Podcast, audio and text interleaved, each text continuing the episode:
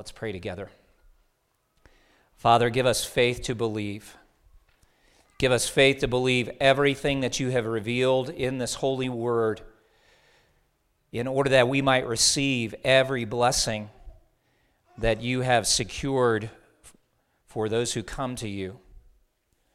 Every blessing found in Christ, every blessing that we celebrate related to his first coming, and every blessing we hope to realize at his second appearance. We are people of weak faith, imperfect faith, struggling faith. Some of us would even say, I, am more full of doubt at this moment than I am faith. Oh Lord God, until we see you as you are, until your Spirit convicts our hearts of sin and righteousness and judgment to come, there, there really is no hope for us. But your Spirit has been at work for thousands of years and has done that very kind of work. And so we submit ourselves to you on this day and pray that as your Spirit moves in and out of these rows of chairs and, and touches our hearts with truth and awakens our minds to the great realities of your grace, oh Lord God, let it result in transformation. For some, it will be a new birth on this day. For others, it will be progress in sanctification and growth in Christ likeness. But all of us are in need of change. So bring it about by your word. We ask, Lord, that we would not simply be touched in a sentimental way appropriate to the season of year, but that we would be transformed by the touch of the Spirit upon our lives.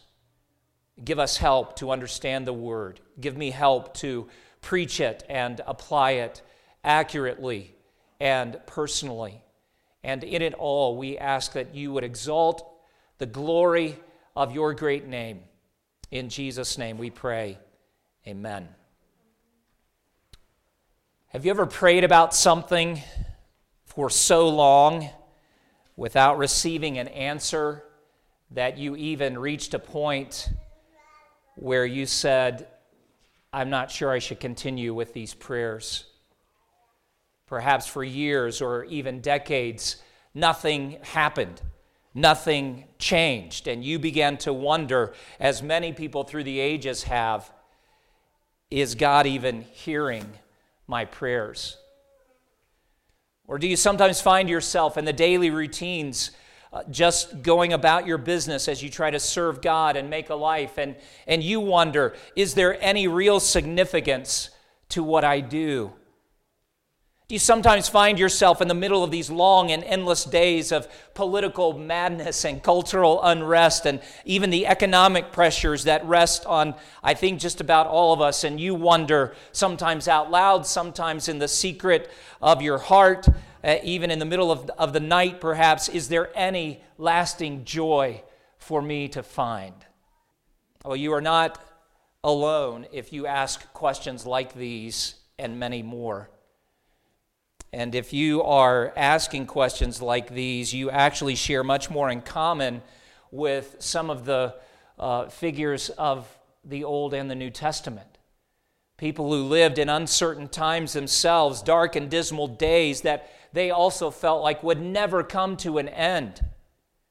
And as we come into a, a brief four part series taken largely from Luke's gospel. I want you to, to listen to this story, not so much because you already know many of the details and it's that time of year, but listen as if you've never heard these accounts before, as if you're not familiar with the characters, even that we will begin looking at today, and see what you share in common with them. Because as the Lord tells us in other places, these things are written for our learning and for our encouragement, that we too might find the same comfort of the gospel ultimately in our own dark and dismal days. Open your Bibles, please, to the Gospel of Luke, chapter 1. And I'd like to read verses 5 through 25.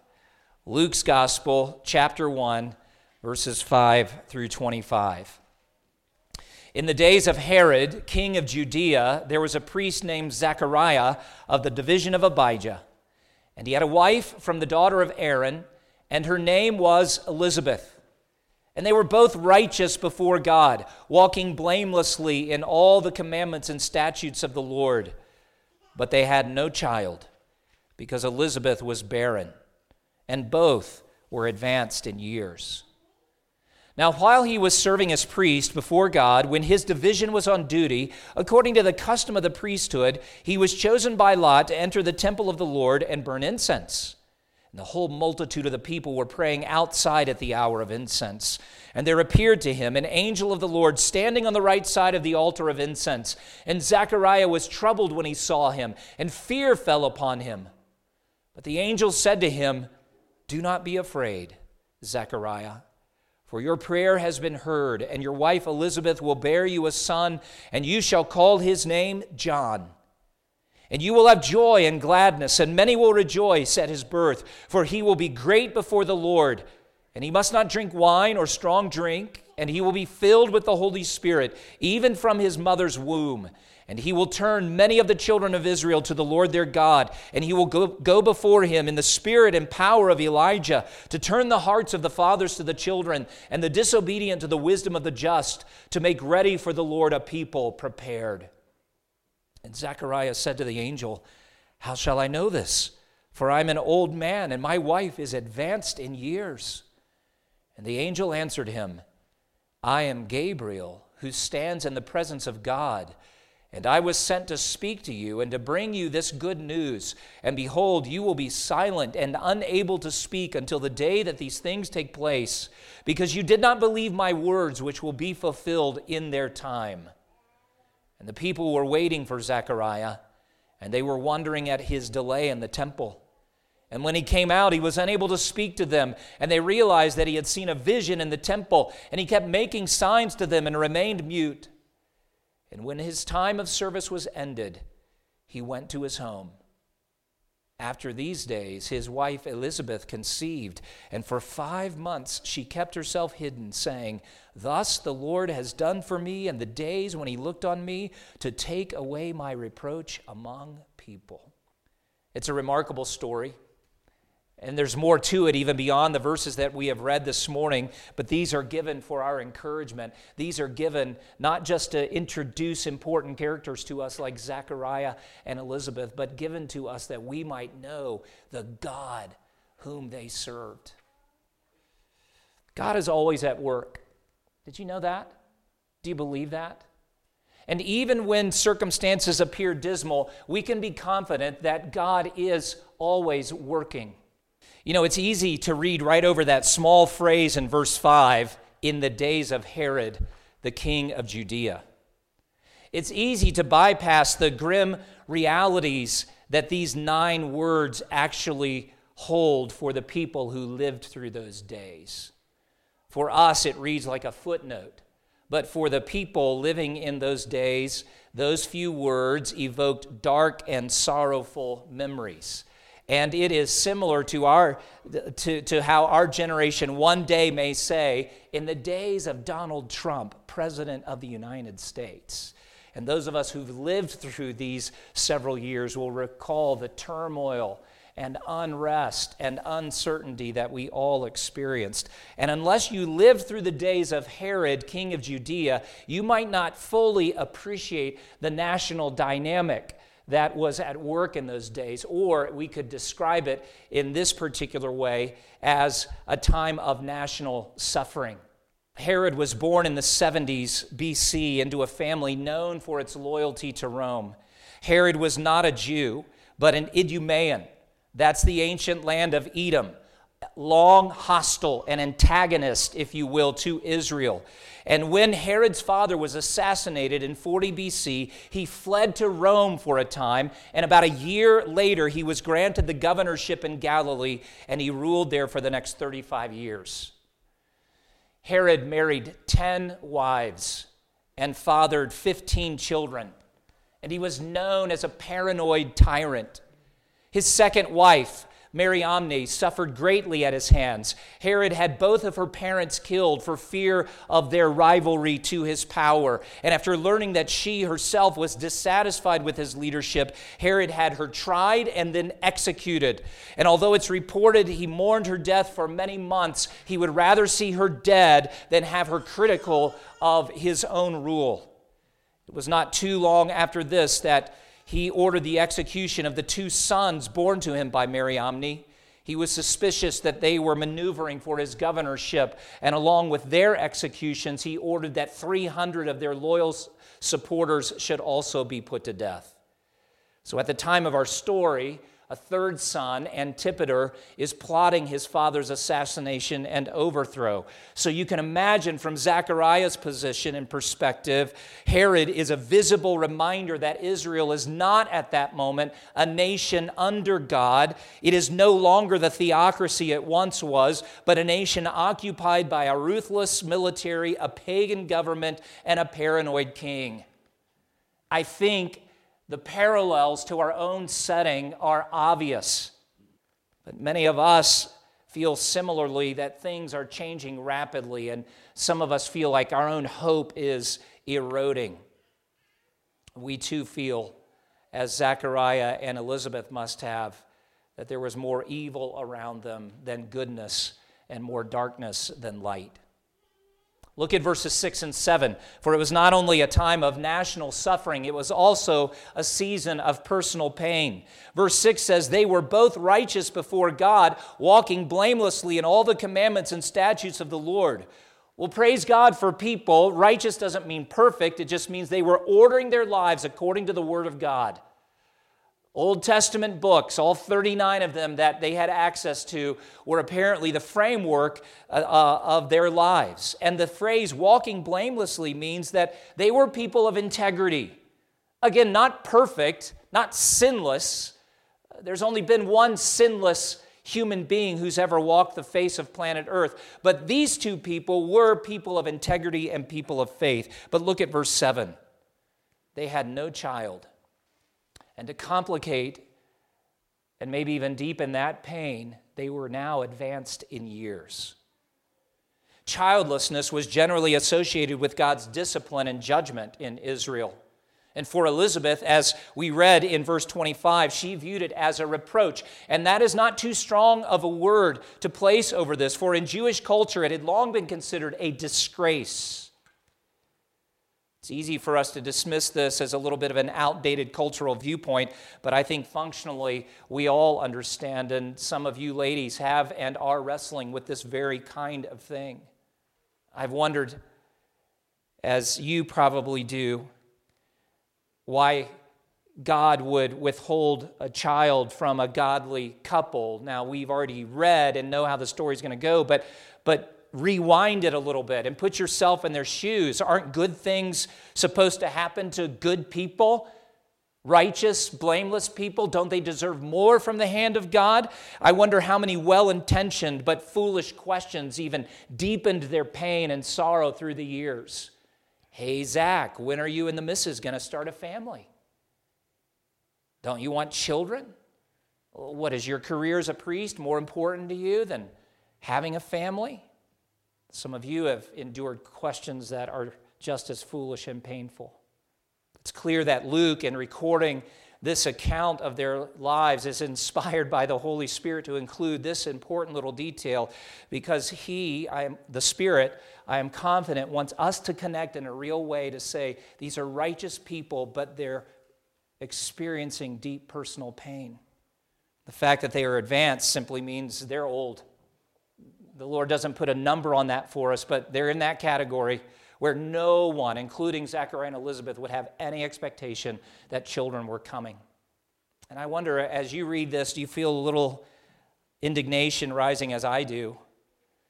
Because even at this point, and again, not knowing where this story is really headed, uh, in situations similar, I've wanted to say, as you probably have, God, what, why would you do this to these two?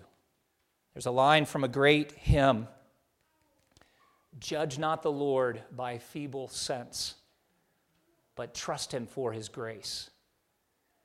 behind a frowning providence, he hides a smiling face. At this moment, to take the words and truths of that hymn, in many ways, all that Zachariah and Elizabeth can see is the frowning providence. Where is the smiling face of God? And here they are in the twilight of their lives, having to be content with God's providence, having to be content with things they can't understand or fully explain. It's a season of long, inexplicable, personal pain.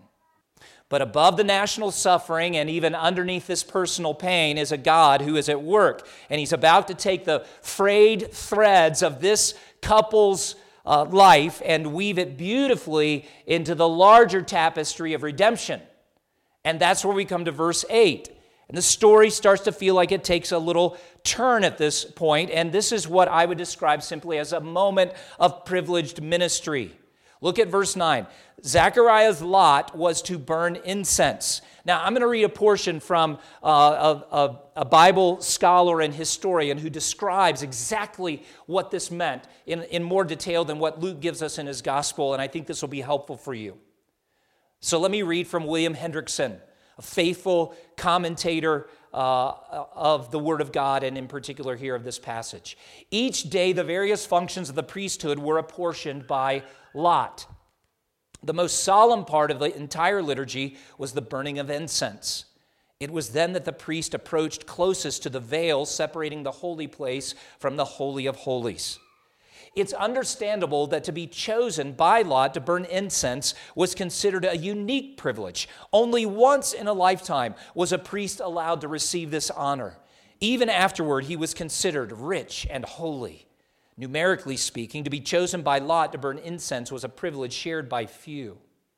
Twice a day, this incense was offered. What took place may be introduced as follows Zechariah proceeds toward the golden altar. Now, here's a little uh, kind of graphic rendering of what Herod's temple would have looked like. And if you can see, uh, kind of right in the middle is the altar of incense, and there to the right of it is the table of showbread, and it's really tiny. You can't make it out, but you can at least see the label lampstand.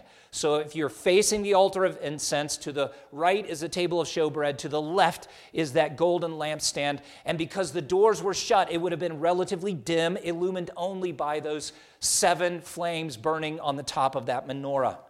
So Zechariah proceeds toward the golden altar. He is accompanied by two assistants. One of these men is carrying in a golden bowl burning coals from the altar of burnt offering and is spreading them out on the altar of incense.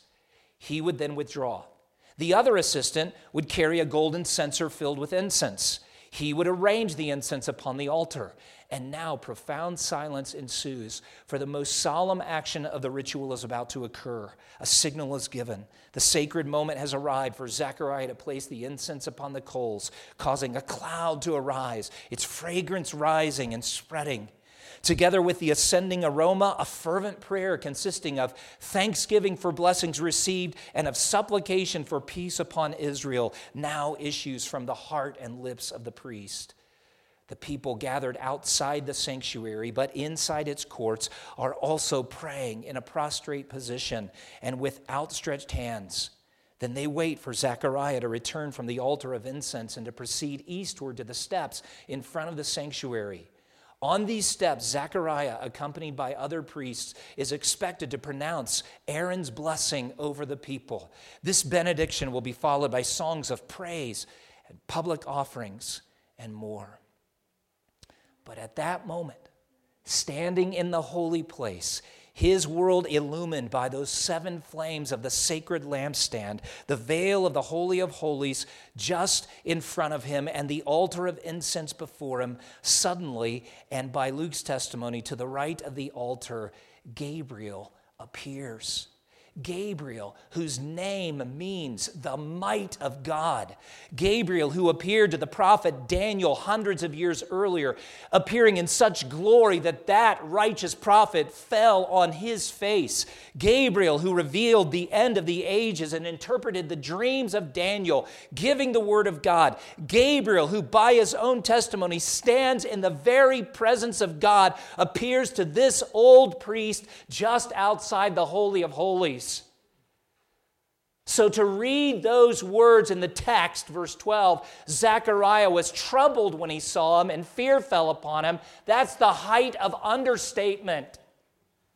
I suspect that Zechariah's first thoughts may have been something like this Oh, I have really messed something up. And by the way, I looked and looked for an artist rendering of Gabriel and found nothing that satisfied. Quite frankly, most of them looked like Gabriel belongs to the fairer sex and gender. Angels, as they appear in the scriptures, very often uh, uh, appear in military attire. They're part of God's angelic army. Now, I don't know if Gabriel appeared in some kind of heavenly armor, sword at his side, but, but we need to be done with these, you know, kind of like soft, you know, glowing white flowing robes and, you know, pasty white skin. If you and I saw an angel today, we would not think, oh, how nice. Our first thought would be, oh, how holy how sinful. Luke doesn't explain all that troubled Zechariah. And in some respects, he doesn't need to. Because when God sends a heavenly manger to earthly people like us, there are far too many things unfolding at that moment for us to fully comprehend or be described. But this is the beautiful thing to me. Though this man has trembled, look at what the angel says to him, verse 13 Do not be afraid. And Gabriel, on behalf of God, begins to speak to the greatest fears of this man. And he says, Do not be afraid. The big overarching theme that's going to emerge is that God is always gracious. And remember, the, the nature of grace is you don't deserve it. I'm sure that Zechariah had an overwhelming sense of his sin, of his brokenness, of his weakness, of his failures in that moment. But God's word to him is do not be afraid. Gabriel's not on a mission of wrath and judgment and death. He has a different purpose, and he begins to speak to those fears. And look at verse 13. It is remarkable. Your prayer has been heard. And there it is. Does God hear our prayers? Yeah. Now think for a moment. Isn't it reasonable? The text doesn't tell us this, but isn't it reasonable to think that as an older man married to an older wife, all those prayers for a child probably stopped sometime back? Maybe he's been praying right up into that very moment, but it's the, the way the text guides us, making a point that Elizabeth is barren, they were advanced in years. I suspect that he may have given up on those prayers long before. And that's no reflection on the man's faith. That's just reality for us in a fallen world where we age and these bodies begin to wear out and they cease to do all that they were created to do. But the angel says, Your prayer has been heard. Your wife Elizabeth will bear you a son. That had to be a staggering moment. But what a great word of grace. God hears your prayers. Here's a second thought. Do you wonder if your life is significant, as I do, as Zechariah probably did? You shall call his name John. Well, it's not just that you're going to have a son, but there's something unfolding here that, that is bigger than Zechariah and Elizabeth, bigger than their desires to have a family. God is at work, and He's including ordinary people in His eternal plans. The name John means God is gracious. That's not the name that Zachariah and Elizabeth would have chosen. We'll, we'll see that later on the story, but it is God's special name for this boy. And then when we read verses 15 and following, we begin to see some very specific things that God describes about the son who would be born to Zachariah and Elizabeth. Look at verse 15. He will be great before the Lord. Something about his life that will be marked by significance. And what does this greatness look like? Well, first of all, he will be filled with the Holy Spirit, and, and that from the time of his conception and birth. He will turn many of the children of Israel to the Lord their God, verse 16 says. And then verse 17, he will go before him, Messiah, to make ready a people prepared for the Lord. Zechariah, as a righteous man and as a trained priest, was, was probably just overwhelmed with all of these thoughts and, and moving out of that immediate fear that would have overwhelmed him, listening to this prophetic word of the angel before him. His mind may have gone straight back to Malachi saying, my son? The, the son that you're saying will be born is going to be that son that Malachi prophesied, that great Elijah who would prepare the way for Messiah himself?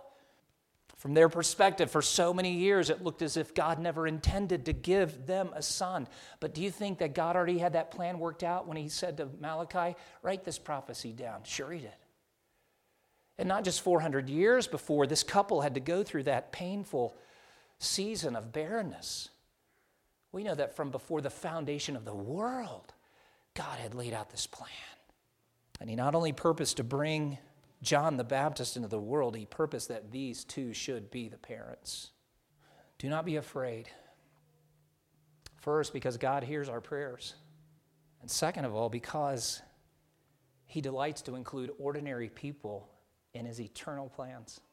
There's a third reason not to fear. Go back to verse 14. And that is this God purposes to give us joy. You will have joy and gladness. Oh, what a refreshing, spirit lifting word that must have been to a couple who, for so many years, felt, felt the pain of their barrenness. What was it like for them to gather in those great assemblies and feast days with family and friends and see others with little ones running around, but not them? as they aged, and probably some of their siblings or families had their own children getting married and moving into the next stages of life. I'm sure that they attended many wedding celebrations and feasts, but nothing that they could plan for their own children. And now God's messenger says, You will have great happiness and exuberant joy. All the joy that Zachariah and Elizabeth have known to this point has been tainted, diminished, it's like the joy that you and I experience, even on our best days. There, there's just always something that will suck a little bit of the air or light out of those moments.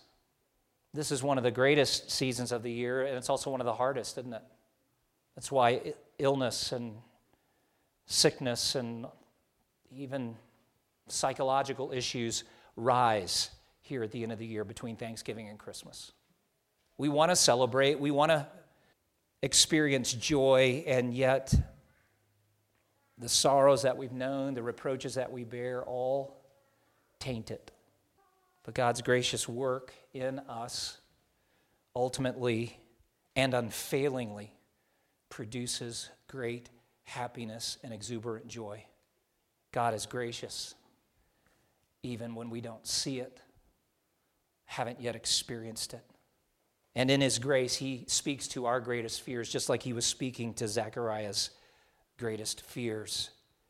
But there's something else. Go to verse 18 because here God grows our weakest faith. He's going to grow Zechariah right now. And look at the question that Zechariah asks How shall I know this? I'm an old man and my wife is advanced in years. Oh, something emerges here, and it's actually unbelief. It's reasonable, isn't it? I mean, who, who among us can fault him? Yet we're actually going to listen to Gabriel guide the conversation in a way and see an action taken uh, that shows us mm, this is unbelief. Zechariah should have thought a different way to e- express this or, or respond to this than what he did. But even here, it is God's grace that takes him where he is and grows him to a place that God wants him to be. So while the question makes sense, he, he's hung up in much the way that we would be hung up. How shall I know this? Like, how can this thing be? We have a series of questions that we want to ask. Well, who are you to say? Or how could this happen to me? Or what about? And when? And why? And the real question is who? Who is giving the promise? Whose word is this? And that's where it's important for us to look at verse 19 and see the origin of Gabriel's good news. As spectacular a creature as Gabriel is, it's not ultimately his news. For he says, I am Gabriel. I stand in the presence of God, and I was sent to speak to you to bring you this good news. It's crystal clear, isn't it, that the good news of this moment is from God on high. God's will doesn't have to make perfect human sense for us to act upon it. It is above Zechariah's understanding at this moment. It is not illogical or even irrational in the pure sense of those words, but it is above his capacity to understand, and it is apparently above his faith to receive, but it doesn't diminish any of the great reality. And the experience that unfolds after this is exactly what God uses to grow his faith. Look at verse 20. You will be silent and unable to speak until the day these things take place, because you did not believe my words, which will be fulfilled in their time. Two things there. They will be fulfilled. Not maybe. Uh, if it all works out, then we should expect. No. Gabriel simply says, which will be fulfilled. And then the second part of that, in their time. A friend of mine I, have heard say, even wrote a book titled as such, but he wisely says, God wears his own watch. And the problem is, most of us want God to work according to our watches, our time frames, our expectations, our calendars. Come on. You know, God, it is Sunday. And uh, we've been praying about this for seven days now and haven't heard a word. Uh, God, if you could give us the answer by next month, that would be helpful. God, we've been praying five years and have seen no movement. And we're forever staring down, so to speak, at our own timepiece. God's not looking at your watch, but He never loses track of His.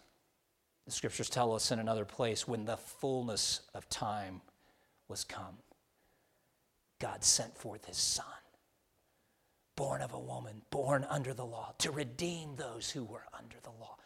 It's His time frame, it's His schedule.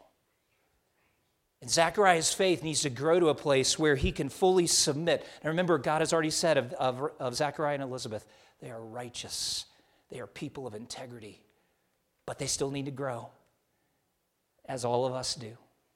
The fulfillment of God's promise unfolds then, verses 23 through 25, as we read earlier when, when his time of service was ended, he went to his home. After these days, his wife Elizabeth conceived, and for five months she kept herself hidden, saying, Thus the Lord has done for me in the days when he looked on me to take away my reproach among people.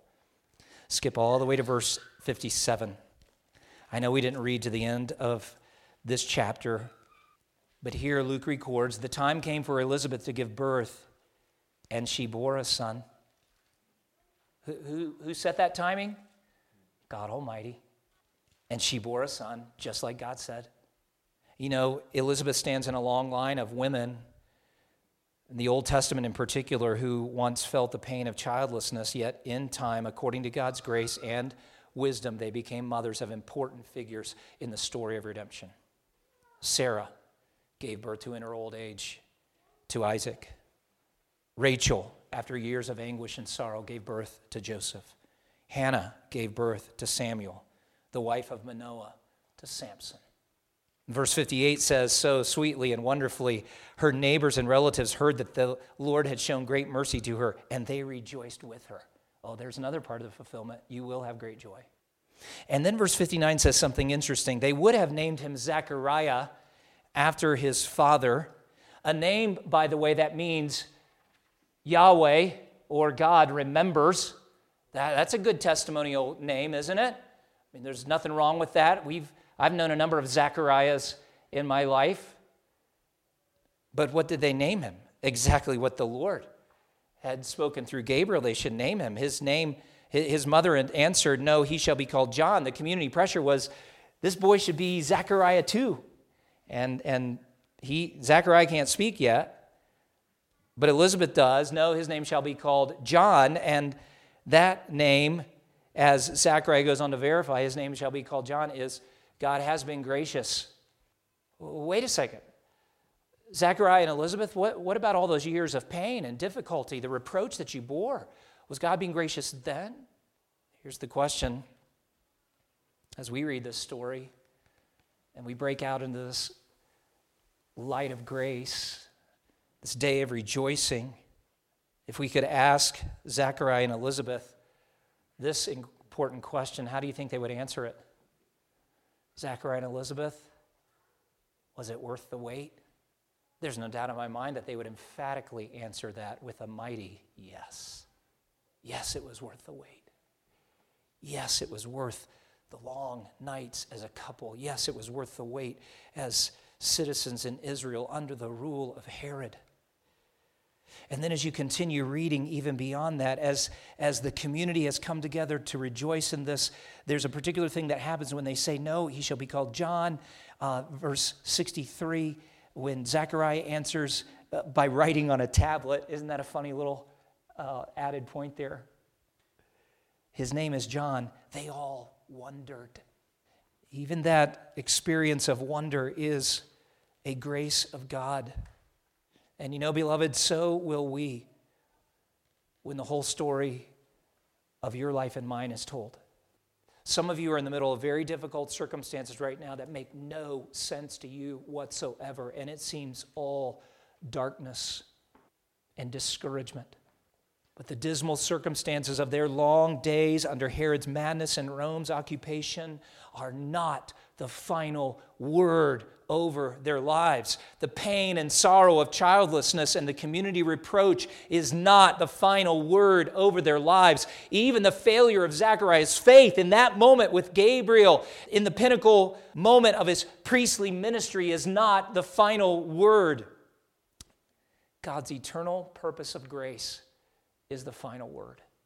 And so the testimony of Zechariah and Elizabeth stands forever over their lives. God is gracious, like a banner unfurled at the perfect moment, a banner over the hard days of national suffering and the personal pain, the wonder of this great truth and reality for them. God is gracious. It's the summary of God's work at the end of their days that is now forever inscribed, not just upon their souls, but on the pages of God's word. Remember, Jesus said, not, not one little dot of an I or cross of a T will fail. So it brings us to that place of saying, you know, what, what dismal circumstances occupy your vision for this moment? What causes you, as we sang earlier, to mourn in lonely exile here? I can think of a lot of things that cause my heart to mourn my sin being chiefest, but the loss of relationships, failures of my own life and ministry of, as husband, as father. There, there's a pile of things that are in the rearview mirror now that cause me to mourn in one sense and feel some of that spiritual exile. What personal pain and sorrow do you feel defines your life at this moment? Because for that long season, Zachariah and Elizabeth in particular probably felt that their childlessness was the thing that defined them, the thing that causes you to cry out. Again, taking the words of that hymn, O come, O come, Emmanuel, O God, come and cheer our spirits by thine advent here. That's the only remedy that Jesus would come. Is there some weakness of faith? Some failure in your service to God, similar to Zachariah's, that you fear may sideline you or that disappoints God Almighty, you look at this and you just say, oh. But here's the great reality not just that God enters your world and says, don't be afraid, as if he kind of gives you some divine fist bump and a chest bump if you're a guy. Because that's what guys do. Isn't that kind of weird? You watch some of these sporting events and guys run up and bang chest, headbutt each other sign of affection and respect. Oh, God has so much more to offer us than just some kind of bizarre word or gesture of encouragement. The great reality is that He is saying, Do not be afraid because I am gracious.